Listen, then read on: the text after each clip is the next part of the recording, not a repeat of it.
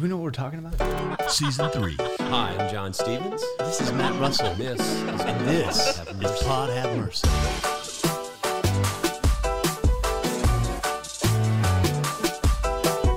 Do you know that a couple came up to me and said they ran into somebody oh, in Oh, yeah. Cabo who listens to Pod Have Mercy, and they said, "Are you from Houston?" They said, "No, I'm from upstate New York." So, Awesome. Take that, That's right. We're crushing it in upstate New York. other podcasts. We've got a listener in upstate New People York. People actually listen to who's this not, podcast. who's not a relative. entering season three, so we're gonna have uh, we'll have some of our guests back from the past, like Dr. Cleve Tinsley, his wife Lanicia, who in her own right is a, an amazing artist and brilliant mind. Jennifer Bailey, Yeah, Jennifer's a United Methodist pastor at Tennessee and is doing a lot of work on the edges with millennials and folks that are coming back to church. looking forward to having Bishop Janice Huie, who's leading some stuff now with the Texas Methodist Foundation Yeah. around just sort of recapturing kind of where we are in time and space and and uh, and renewal and leadership. A lot of good stuff that she's done. Matt Miofsky is a friend of mine from St. Louis who pastors a really interesting church called the Gathering. Um, that's highly evangelical and highly inclusive, Yeah. which some people think you can't have that kind of a church together, but Matt's he has it. proven it He's wrong it. with one of the fastest growing Methodist churches in the U.S. Um, Rudy Rasmus, Yeah. Well, just we got to we got to go have coffee. I can't believe we have not had Rudy on the podcast before. I mean, Well, Sa- he's at. St. John's United Methodist Church. He's been a United Methodist pastor. and we have to go to Galveston with Michael Ganger. Oh, yeah. We are in the great city of Waco, Waco, Texas. Texas. Uh, sorry. Wac- Waco, now you got me. Waco, Texas, the home of the Baylor Bears, national championship men's basketball. Yes. Did you know that? I did, I did, I did know that. Yeah, I That, had was, that happened recently? I, yeah, I had to go to the bookstore this morning to get Bob Lindsay some Oh, swag. yeah. yeah, Bob's pretty stoked probably that we're Yeah, here. he's yeah. He calls it the promised land. Promised land. Yeah. he will. So Matt and I are joined today by Joseph Patty. That's me. Joseph Patty is the newest member of Chapelwood staff, and he is the director of student ministries now. And so we're up at Summit, Yeah. which is a great mission outreach that the youth and adults we have about 250 i think. I don't remember the exact count but that i just tell me i just good. i repeat what they say to me.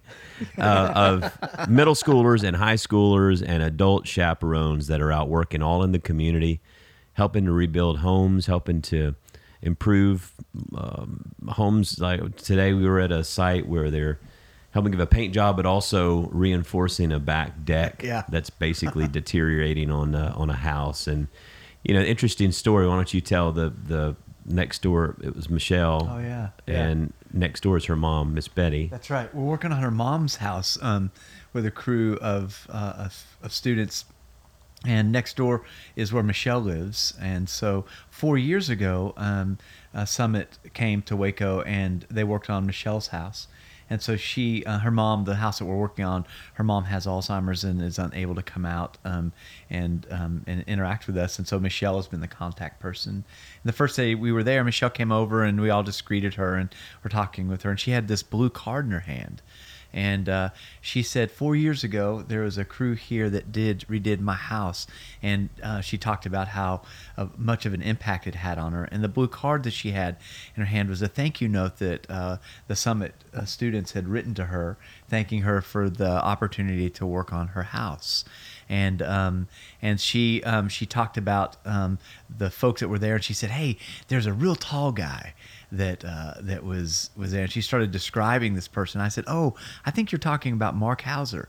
And she said, "Yes, Mark." And so she talked about Mark for a while and the other students that were there. And it was just this legacy of of love and connection. It was just great. It was just you know, and all the kids that were surrounding her were like kind of blown away that that's the kind of impact that they're going to be having. And yeah and this is the first so it's been a couple of years yeah, if you think about summit um, in houston in 2017 we had harvey uh, we we did a lot of local work really two years in a row local work they stayed at the church We didn't travel outside of the city because there was a lot of work that needed to be done in the city. in Houston, Yeah. right? Yeah. And so it's like, why do you go to Waco or Bulverde or wherever it is that you go when you've got all this need that you could be doing right there in Houston? So for two years we did it in Houston, and then we had this little thing called the global pandemic, and uh, kids were not allowed to go and do anything. And so last night in worship, just to, in these Dude. evenings, to see these kids run up to the front and put their arms around each other And worship. sing and worship, and it's just I don't know about y'all, but I mean.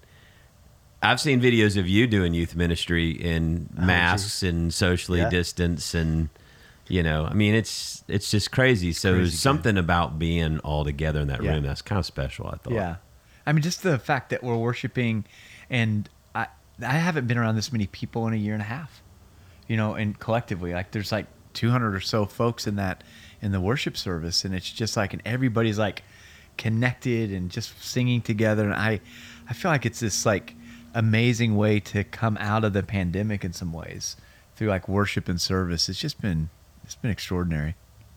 So Joseph Patty, Yeah, man. who is the most famous who's the most famous Joseph that you know? Hmm. That you know. Well, now you know or you know of. That's Joe Rogan. Joseph. See, that's what the podcast dude would say. yeah, that's right. there's a lot of negative Josephs, but they all spell their name with an F. Oh, there you go. Oh, yeah, The yeah. mass murderers like Joseph Stalin. Yeah. yeah, those. So, Most famous Joseph uh, that you know of. Bible Joseph? I mean, besides, yeah, the Bible Josephs are the main ones. So the rest of them. Live Joseph Russia. Biden. Hmm. Joseph Clam.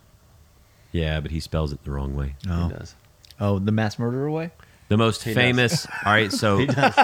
Actually, the most Dear Lord. the most famous patty, Ooh, peppermint patty. peppermint patty, of Come course. on. yeah. It's got. I mean, there's. I was thinking Patti LaBelle. oh, Patty name's pretty fun for me. It's if you go up into the northwest, it's actually pretty popular. it's like Irish or what is it? Yeah. Uh, it's technically from the Isle Patty? of Man. Hello, Patty.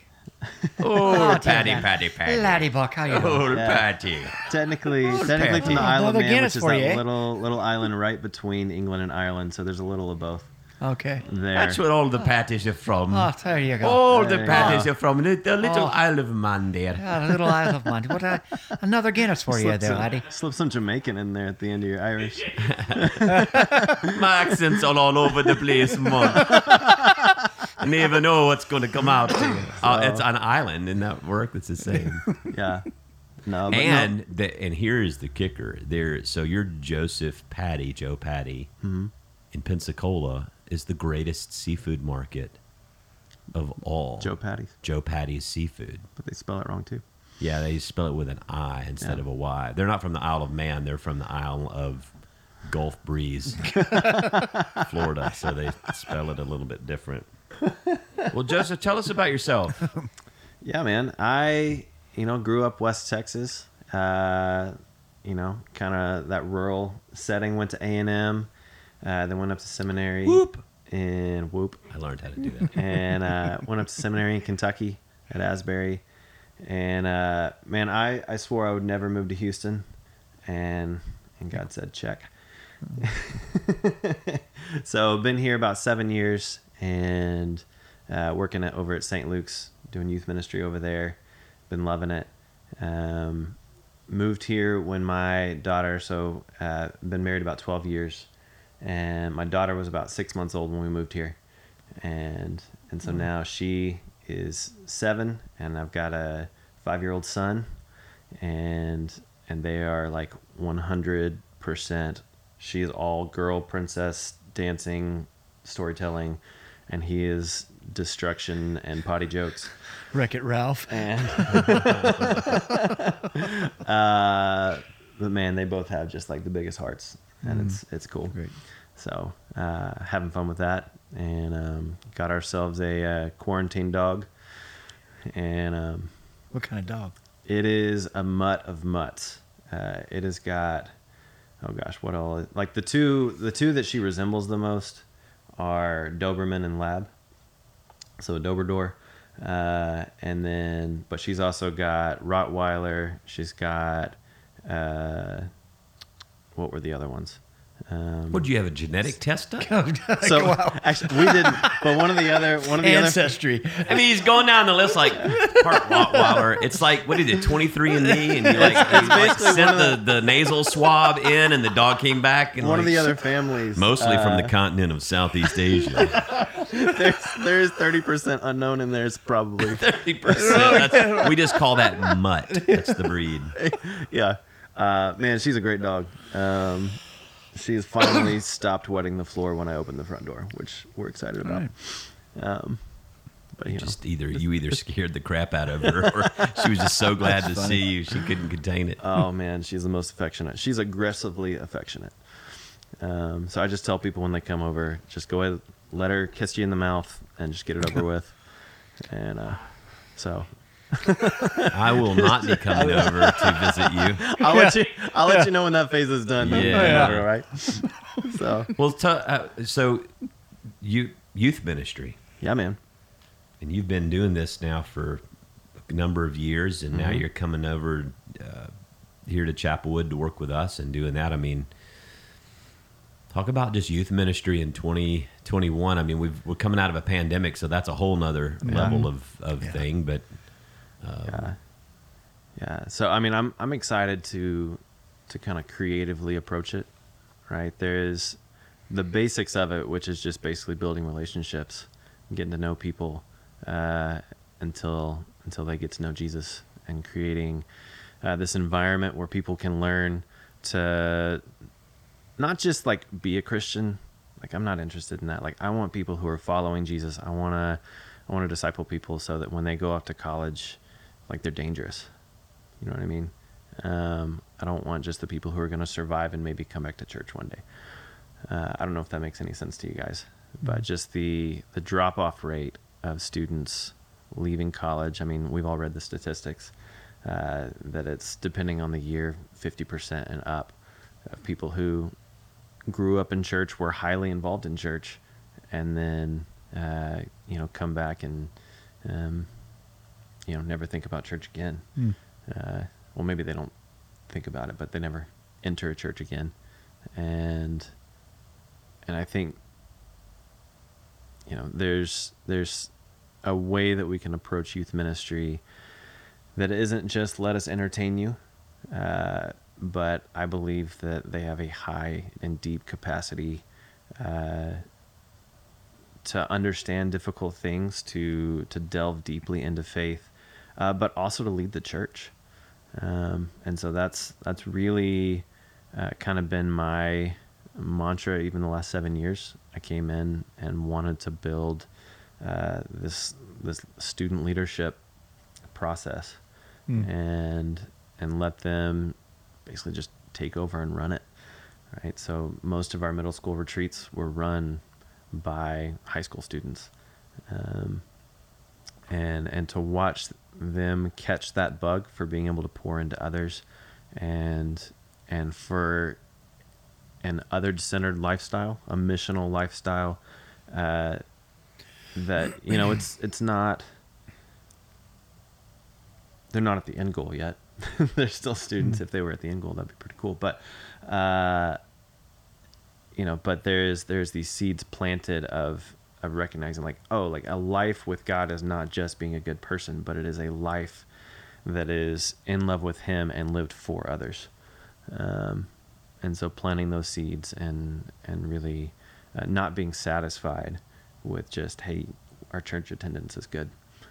Um, so so yeah, that's that's kind of a roundabout way of Yeah, saying my view of ministry. There was an, an article I was reading, and there's this um, this uh, adolescent uh, psychology, psychi- psychiatry. She studies religion and faith in, in teenagers, and she talks about um, that you know the, the teenager's brain grows really rapidly, and they can begin to think more abstractly and critically, and they begin to get their own ideals. They also are really keen at recognizing sincerity and hypocrisy and authenticity. So, like, if you're like putting on a show or not, it's like I always tell parents whenever they're talking about, well, how do I deal with these difficult situations with my children? I'm like, you just need to be honest for the most part because Yeah. they will they, they have some kind of Yeah. telekinetic tele whatever telepathic power to kind of read when stuff's BS going meter. on Yeah. yeah like Yeah. They, they know Yeah. like well you know our marriage is falling apart but we haven't told our kids yet i'm like your Yeah. kids know They know. They've, known, for a long, time.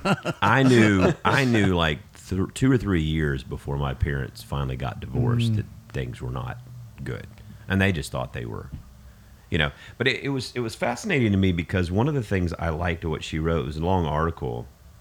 Um, you know, they deal with a lot of heartbreak, social cliques. They see the suffering of the world. They Mm-hmm. wonder about God, how God's involved in those things, and they're not really interested although sometimes we think you know we think in terms of, of, of synthesizing stuff down in very simple ways right? We've got, I got to, I got to talk to this. I got to talk about this in a way that a, a teenager will understand. And yet that that puts them in a place of, of like you're not capable of understanding real thoughts and real ideas. You know a, a, a mature conversation. But um, says that uh, right when kids are beginning to struggle and have more doubts is when we ask them to affirm their faith at confirmation. And what do you think about the whole article is really interesting because it tells a story about one particular uh, teenager. We can talk about him later, Thomas Ramey from Decatur, Alabama, who kind of grew up actively involved in the church, going to everything three, four days a week, blah, blah, blah. And now he's kind of like almost agnostically connected spiritually in his life um, because he saw such a disconnect. He was in that. He was sort of in a social um, outcast. I mean, a, a clique in his church. So it was bullying, and there was this, and he saw how his church and other teenagers dealt with some of his friends that were gay or whatever else, and so it was just it, all this stuff that he grew up with you know, here he's in the church and he sees how they're they're talking and interacting and Yeah. dealing and it kind of I won't say it's it pushes him away, but it really causes him to say, "What is this?" You know, I mean, uh, it talks a story about how his mother and his mother was friends with a, a family, and the guy was dying of, of dementia, and he watched him and he prayed for him and prayed for him, prayed for him, and the guy died, and he's like, you know, I don't really pray for things anymore. He says because whatever's going to happen is going to happen. And I'm thinking, man, you know, um, don't want to put it all at the feet of that that guy's church, but it's like we need to do a better job Yeah. of giving space, like you said, for doubt, for fear, for beholding where kids are. Yeah. I don't know. It's just it was a fascinating article that I was reading, um, you know, this morning, and it speaks a lot to where the kids now we assume. I did youth ministry thirty years ago. I don't know that it's in the same place that it was. Probably Yeah. not. But they didn't have cell phones. I was like, the yeah. That was back in the day when the parent didn't pick up the kid. You go, come on back in my office. Let's call your mom yeah, from my from my landline. from my rotary phone. She's not answering, so she must be on her way. anyway, thoughts about kids? You got teenage kids. Dear Lord, I've got I got three teenage kids. Yeah, yeah. I think in some ways, like uh, uh, in some ways, like we we set our kids up to leave the church because we create such an in and out way of believing. So belief is all in our heads. Right. And we don't incorporate the sense of doubt as an absolute common and necessary um, way to integrate faith.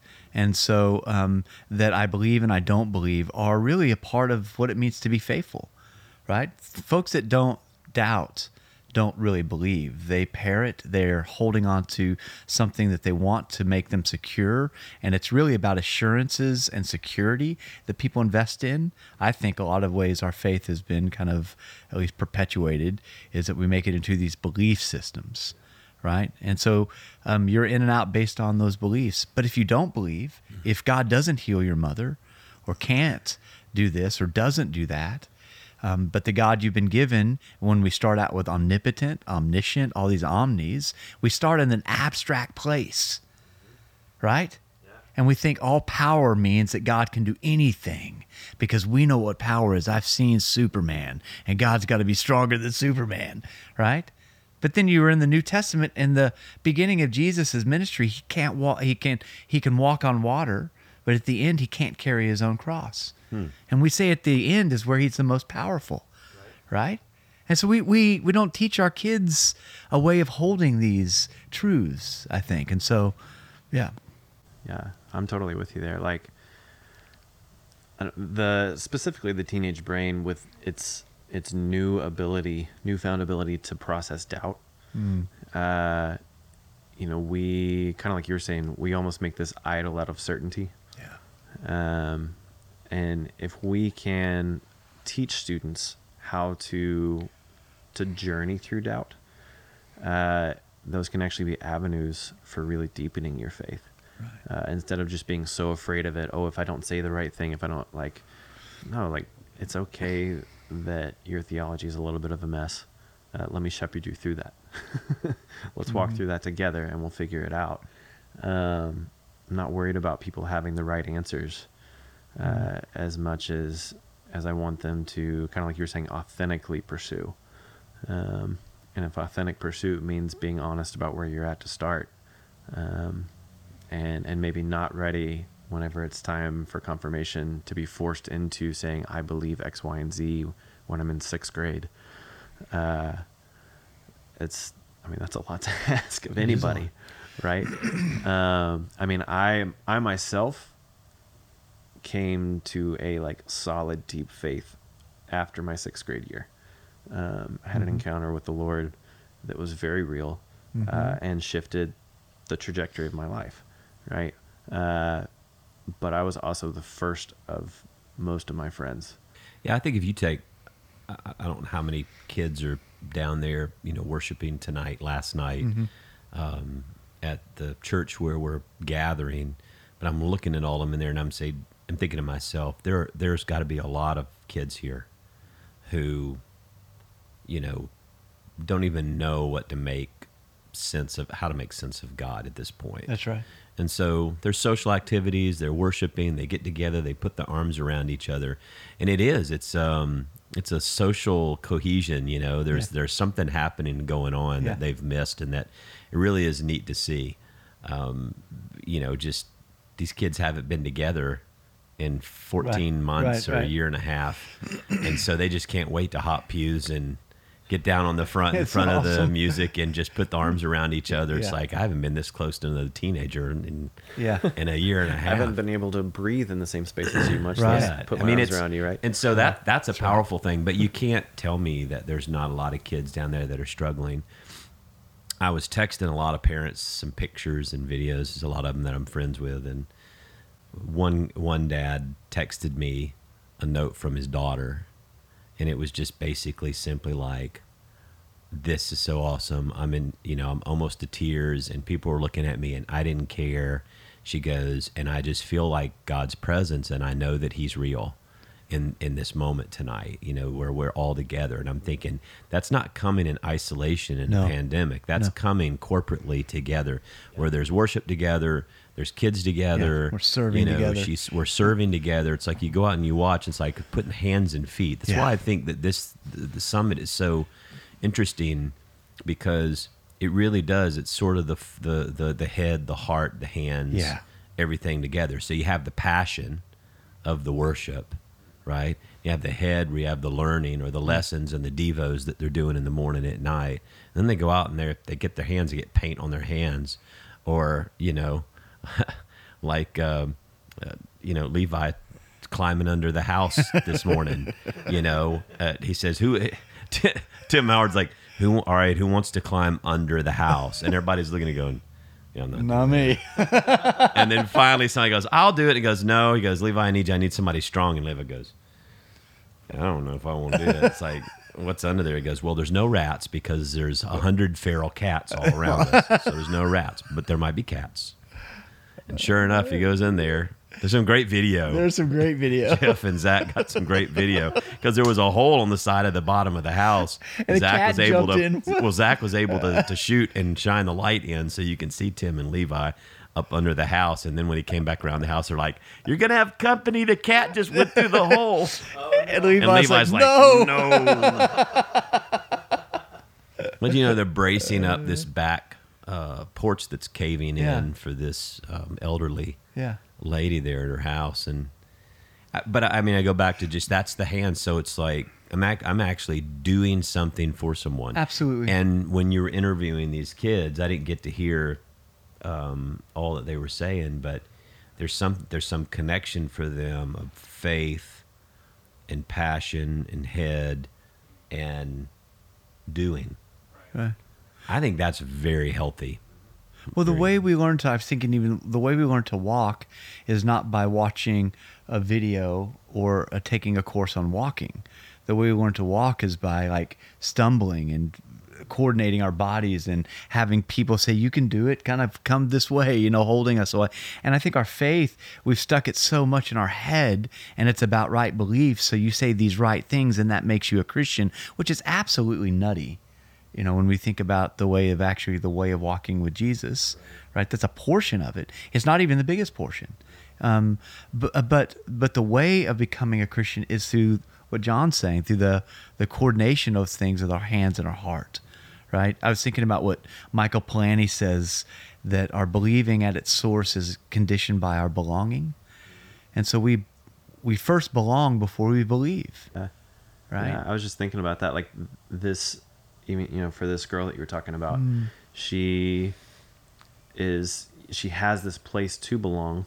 Like she has this community, that this sense of community that she hasn't felt, which honestly just kind of opens the door, Mm-hmm. right, for her to actually sense God in some way. Uh, and you even think about the way that Jesus called his disciples: "It was come be a part of this little tight come and see. tight gang and let's do stuff.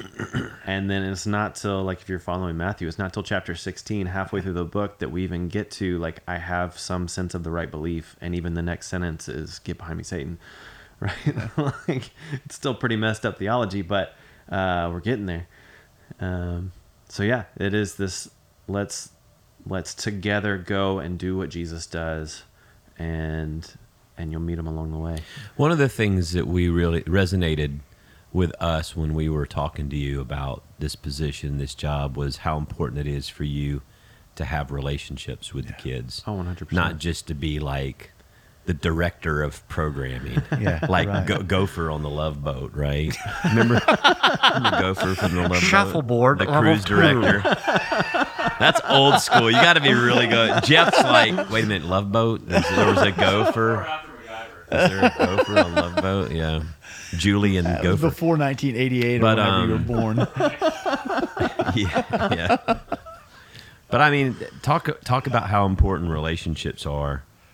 Uh, having mentors in your life. How you know, we talked with Tim Howard Yeah. about that. He was on the video talking about he didn't have those kind of mentors and relationships in his life, and he feels like it's so important for him to pour into these kids in this way. Yeah.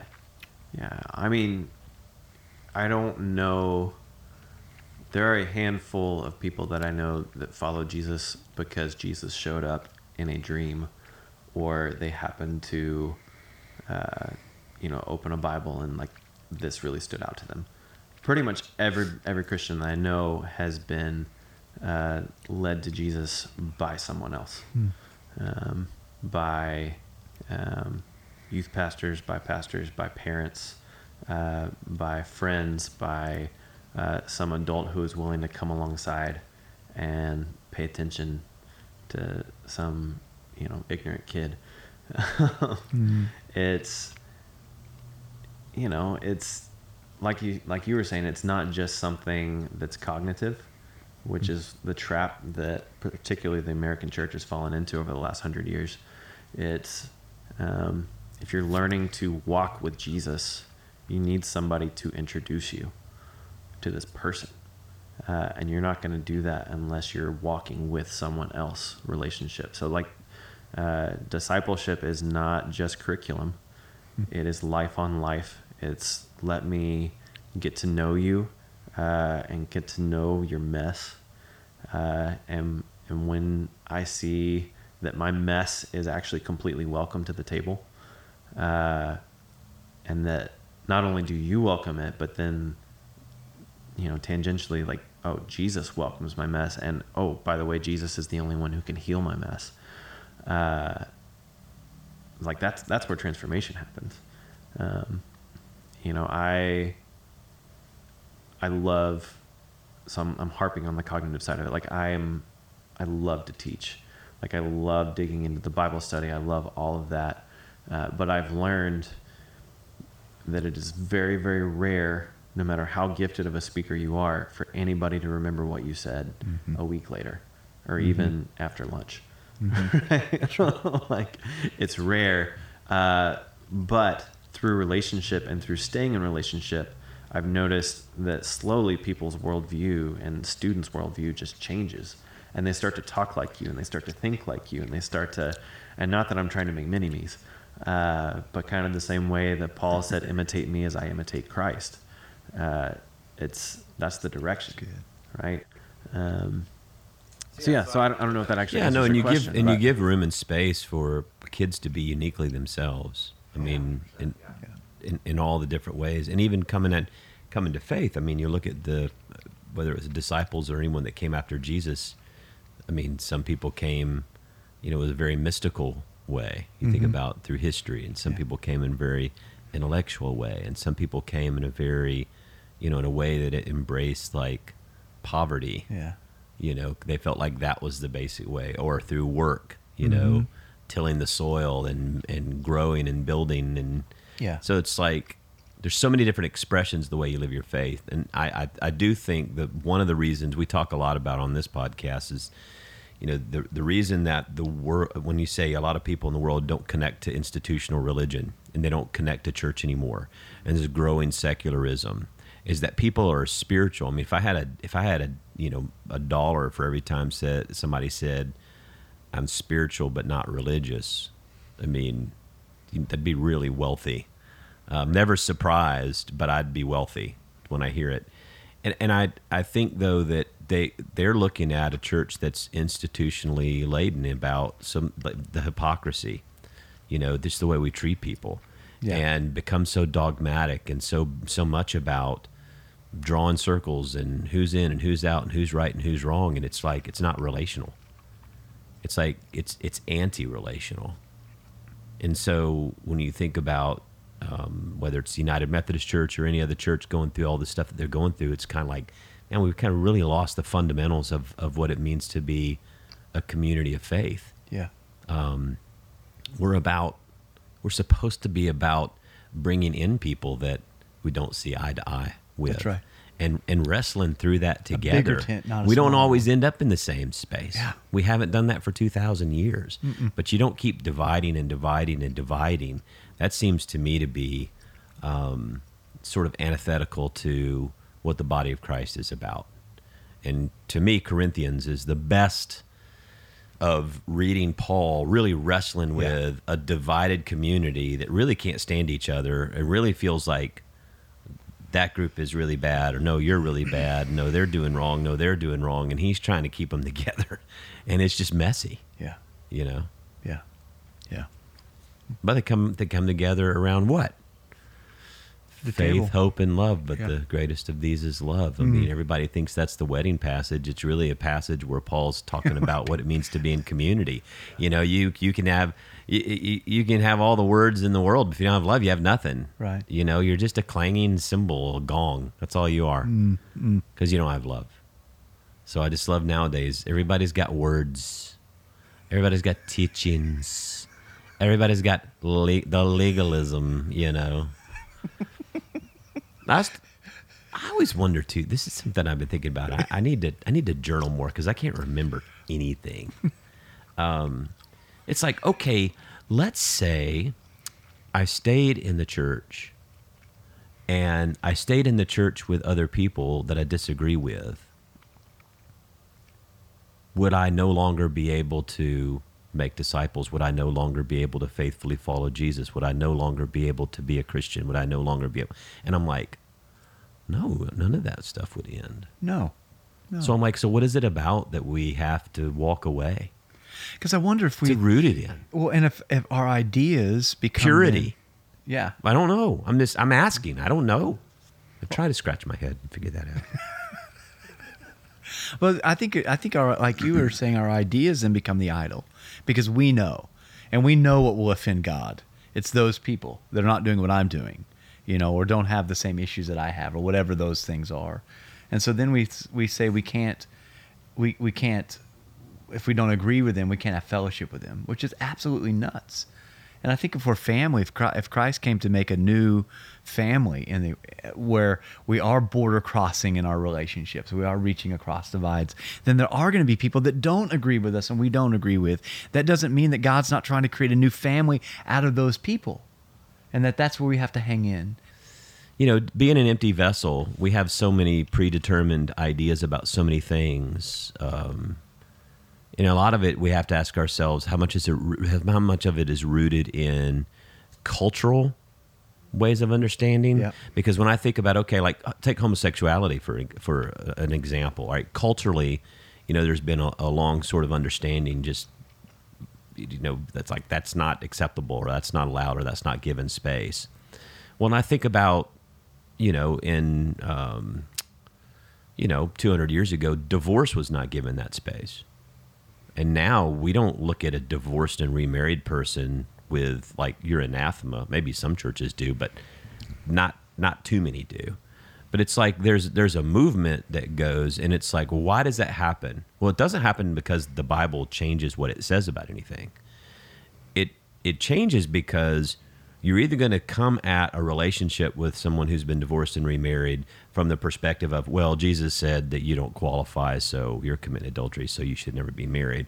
Or do we recognize that we live in a world that's fallen and broken, and there's nobody that's getting it right?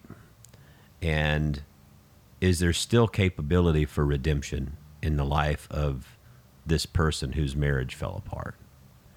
And can part of that redemption be in being remarried to someone? Can there be grace in that moment? And so, you know, I, I get that people have different views on, on, on things, and they're really strong held views on things. But I look and see how different we look at divorce and remarriage now versus in 1875, right? Because United Methodists used to be not allowed legally to remarry divorced people. I, you know, I also wonder, like theologically, if part of that is the, like, I need to take a step further and say, like, like when when Peter was told to rise up and eat, you know, the this the the this food that he wasn't Which was supposed to against the eat law. was absolutely against the law, and the Spirit said, "Now what I have said, uh, what was formerly unclean is now clean." And so the question I have, like, oh, how do we remain open and curious and ask, is the Spirit doing something that I need to pay attention to? Is what the spirit doing in this moment is asking us to open ourselves up to something.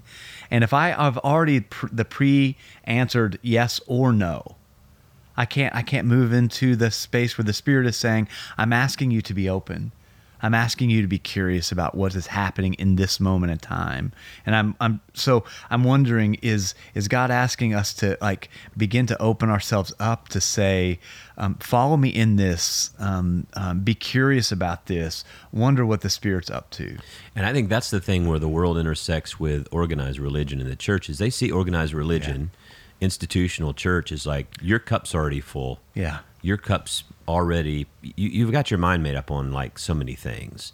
And what they want to see is a church that says, we don't know everything about Yeah, everything. yeah. We know a couple of things that like we're pretty confident in and we're pretty sure in. Yeah. But, uh, but when it comes to like people and interactions and relationships we're i mean we're struggling with that too i mean we're still we're still not getting it all right all the time. And so are you willing to have a little humility? And again it goes back to there's a law of legalism and there's a law of love. And if you read the scripture from beginning to end what you find is jesus brings this law of love which fulfills that law of legalism. It's what perfects the law and it's rooted in love. And I'm thinking, right. no matter who I disagree with, or no matter whose lifestyle I say, I'm not sure that that's right or wrong or whatever, but I have not love, I'm nothing. Uh, I think at the end of the day, for me, you know, it's it's difficult to make these dogmatic statements. That's above my pay grade. Uh, but uh, you know, to me, at the end of the day, it is in this spirit of humility.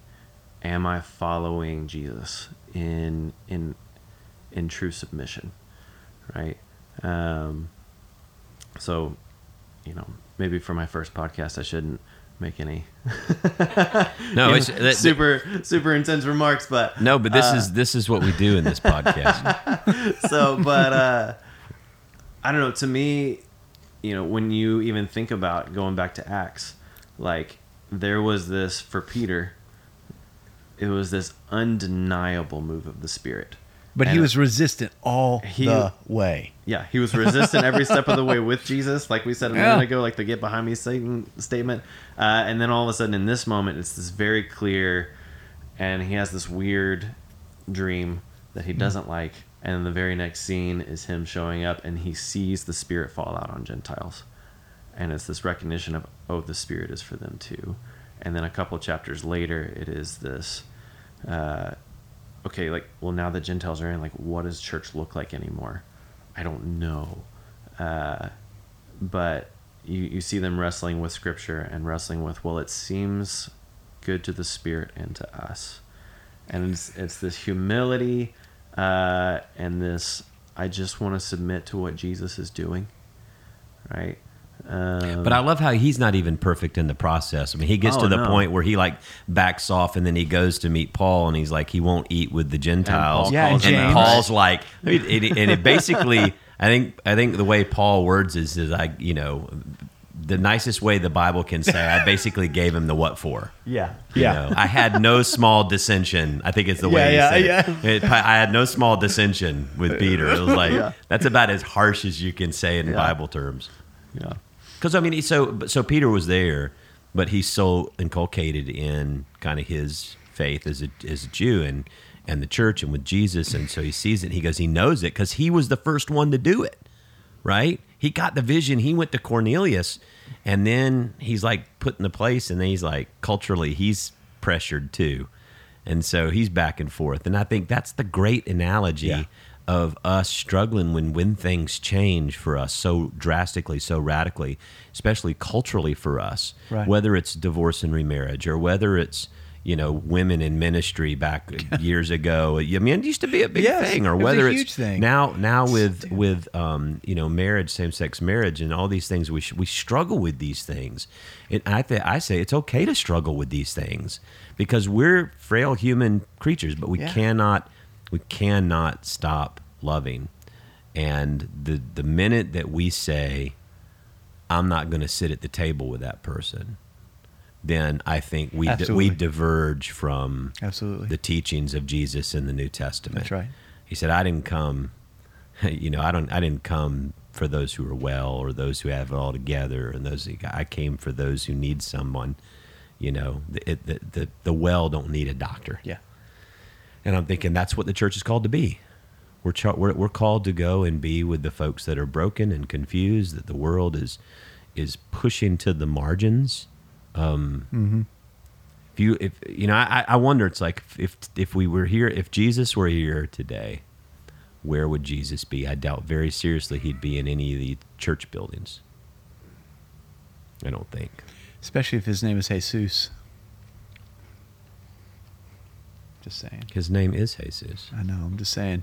Jesucristo. Jesucristo. Yeah, because then change change often then comes as like um, Thomas Kuhn says, change always comes on the margins, on the edges. It never comes at the center. Change never is evoked from the center. But but still, we as a church are still trying to control everything from the center. And change always comes from the margins, from the outside in, not from the inside out. And I think that that that we have to be in relationship with the things on the margins to mm. continue to be able to ask those questions. What what is god doing and are we being faithful to to what we don't know? Because if the church says we already know and all we're doing is dispensing truth because we have the truth and the truth is printed in these words in the bible we don't really need jesus anymore. We just need the words on the bible right if the spirit's alive then the spirit moves in ways that where like you were saying you know where once you know women in ministry was anathema then it was divorced people then it was you know before that it was you know anything you know whatever Just criteria we the had Bible has been used, you know, for for racial Lord. issues of of the of lack of equality. I mean, to justify slavery or whatever else. I mean, you know, thank God we're we've moved past those things culturally, but there's a lot of things we haven't moved past that we still. It's again, it's. I think for me, the humility is just recognizing there are things culturally that we're limited. Our sight is limited, and so what is it that surpasses all of that? That's the discipleship stuff to me. Hmm. That's where you grow in the image and the likeness of Christ. Is is there, not in these the, the litmus test of who's right, who's wrong. Is that? Because I can guarantee you right now, there's a lot of stuff going on in the world that people are dealing with, and when it comes to identity things and all this kind of stuff, I don't understand it. I mean, I'll be the first to say I don't understand it. Um, but I'm also not gonna. I'm also not gonna like relegate or cut someone off or say that you're not welcome here. But I am gonna say I don't. I don't really get this because there's new stuff coming out every day when it comes to like sexuality and all this kind of stuff. I don't. I don't understand it.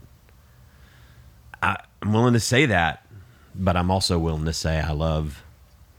You know, and I'm gonna continue to be willing to love, and I want to continue to have God challenge my way of seeing the world because I come out of a specific way, a specific experience Sure. that's different than other people's. So, well, um, we got to stop.